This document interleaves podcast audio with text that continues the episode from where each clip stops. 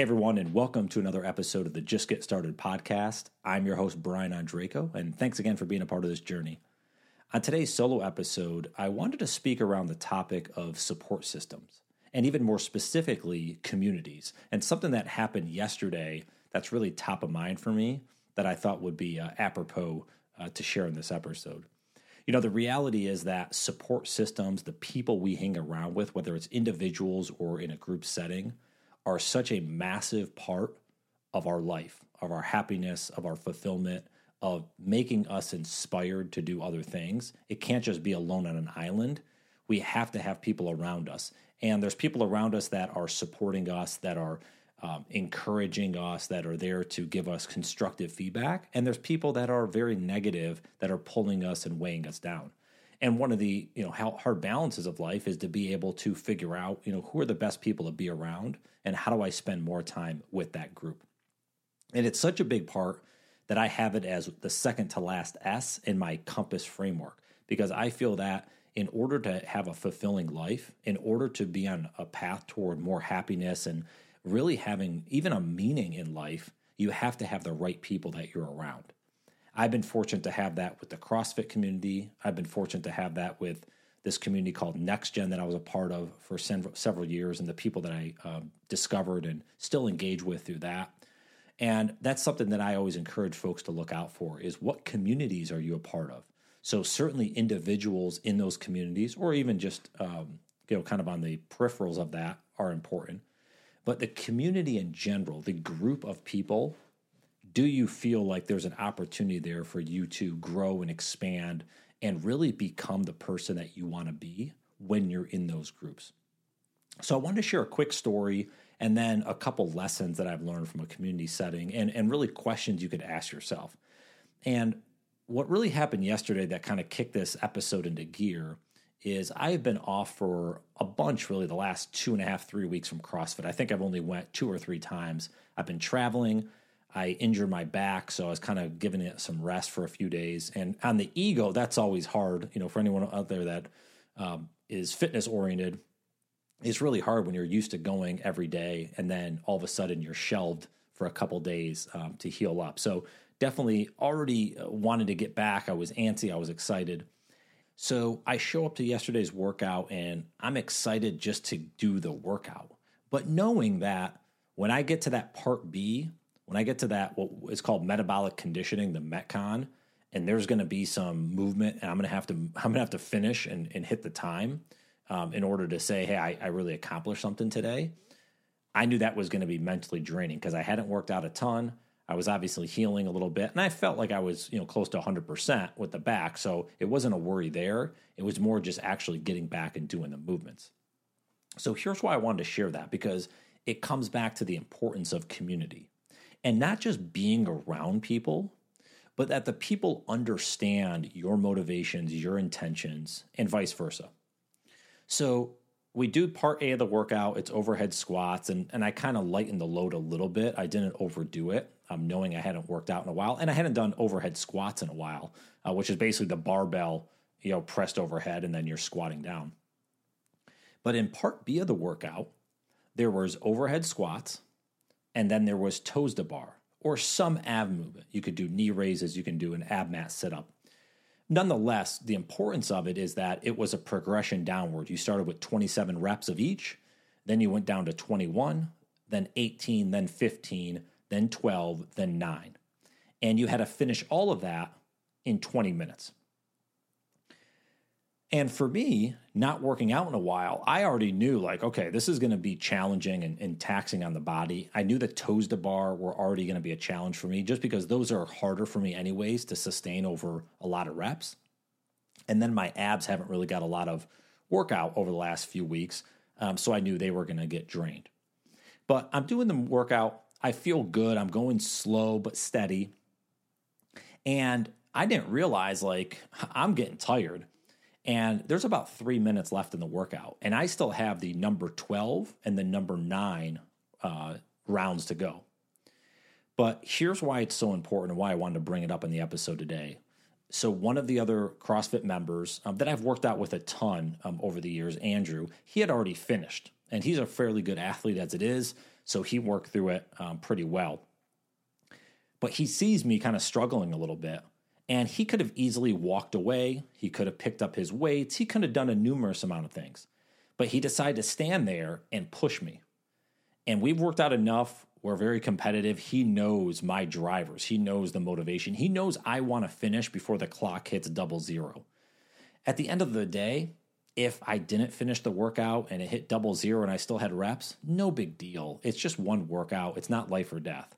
But CrossFit is more than just the physical component, it's the mental component. And being able to actually push yourself above and beyond, especially when you hit a wall, to be able to get over that wall and finish and complete it.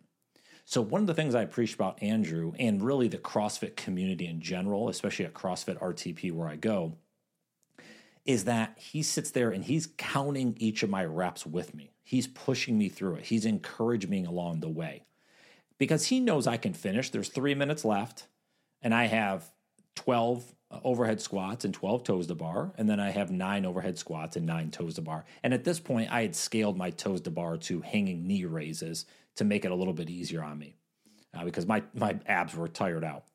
But nonetheless, he pushes me through from one rep to the next. And even with one minute left, I remember I was just getting to the round of nine with one minute and he's pushing me. He's like, "Don't put down that barbell. Don't put down that barbell." And he's counting me off. I do those nine reps unbroken, and then I get to the hanging knee raises and also do those unbroken. And I finish with a handful of seconds left. But the big point is, I finished. And without him standing there with me, without him encouraging me, holding me accountable, counting me down, there's almost no way I was going to finish. I had already checked out in my head. I had already said, hey, you know what? You showed up today. It's your first day back. You hadn't worked out in a handful of days. Excuse after excuse after excuse after excuse of it's okay if you don't finish.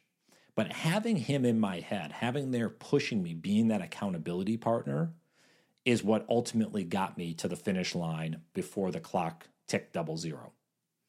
And that's why, you know, community support systems, having people in your life that not only understand you, but have good intentions of wanting you to get to the next level, why that is so important. And why, if you look at most successful individuals, and I'm not talking just success, money, or business or whatever, I'm talking about the happiest people that you are around, and you may be one of those. Look at the people in your life that you spend the most time with. Most of the time, they are positive, they are optimistic, they are grateful, they are encouraging. All of those type of things. And by the way, they're also holding you accountable. They're also uh, uh a shoulder to cry on. They're also providing constructive feedback. There's a lot of different um, opportunities with all of those relationships we have. It's not just always the positive, but it's also what they're doing to push us forward when we get down. How do they pull us up? Um, or how to give us that tough love? That's all needed as well. But that's why the word community is so important to me. And I wanted to share three considerations. You know, as you think about your life and you're trying to improve it and be around better people, there's three levels to this I want you to consider. So the first one is when you get involved in a community, I don't care what the community is, when you get involved, the first question I would ask myself is Do I feel welcomed? Right? Do I feel like when I walk in the door, I'm even welcome? People aren't turning their back to me, they're embracing me. That's a huge uh, delineation right off the bat. Do you feel welcomed? Or do you feel like there's some tension there, almost like you feel like you shouldn't even be there? So, first question to ask yourself when you're a part of a new community, it's do I feel welcomed? Do they welcome me into their home when I've never been there before? And do they continue to welcome me if I come back over and over again. The second thing is, do you feel included? So I might ask myself, I'm welcome in here, but am I included? Are they asking questions about me? Do they care about me? Are they going in, in depth about my background, what I could bring to the table with the community, where I need help, etc., etc.? So it's more than just being welcomed, it's am I included? And then the third leg to this, and kind of the deepest part you want to go, is do you feel respected? So it's one thing to be welcomed into the home. It's another thing to be included in the conversation and they're kind of thinking about you and they're asking about you. It's a third thing to be respected. Do they respect you as a human being? Are they looking out for your feelings? Are they empathetic? Right? That's a lot deeper. And vice versa, that should be how you're looking at individuals as well. If you're a part of community, this is happens a lot with CrossFit, we have new members coming in. Are you going up or am I I can speak in the mirror, right? Am I going up and asking folks how they're doing, what their name is, what brought them here? Am I including them in? Am I making them feel welcome? Am I making them feel respected? So that's the same thing. If you're a part of a community, do you make people feel that way as well? And that's what I would encourage you to think about as you're joining new communities or you're a part of a community and you want to bring in the right people that community. Do you feel welcomed? Do you feel included? And do you feel respected? And if you can pull all three of those levers, most likely that's going to be a phenomenal place where you're going to want to hang your hat for a lot of time. And by the way, this goes without saying, but if you don't feel that at all, if something feels off, most likely it is. If it looks like a duck and sounds like a duck, it's probably a duck. So don't be afraid to walk away from communities when you don't feel these three or any of these three. Don't be afraid of walking away from it. Even if you've been in it for a long time, sometimes we have to remove ourselves from situations. It's not always about entering into new situations, it's about the removal as well. And we, when we start removing ourselves from communities or from places that are not the best fit for us, it opens up new opportunities and more time to be a part of the communities that are best for us. So, something to think about as you go forward and try to fulfill your life even more. What are the communities that you're a part of? Is there support there for your endeavors and the things you want to do? And if it's a resounding yes, I would spend as much time there as possible because those are the people, that's the atmosphere that's going to help get you to the next level. Well, thanks again for listening in on another solo episode. I hope you enjoyed this one and you were able to take a couple nuggets away that are going to help you in your life going forward.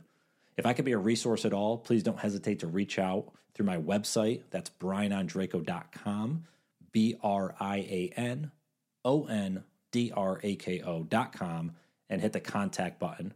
Or follow me on all the socials at Brian Ondrako, and I look forward to connecting with you there. I hope you have a great day, a phenomenal week, and we'll talk to you soon. Take care. Hey everyone, and just one more quick thing before you head off on your day. If you're enjoying this podcast and are looking for other resources and tools to help you get started and move forward toward a happier and more fulfilling life, then I'd encourage you to head over to my website, brianondrako.com, and hit the subscribe button in the upper right corner.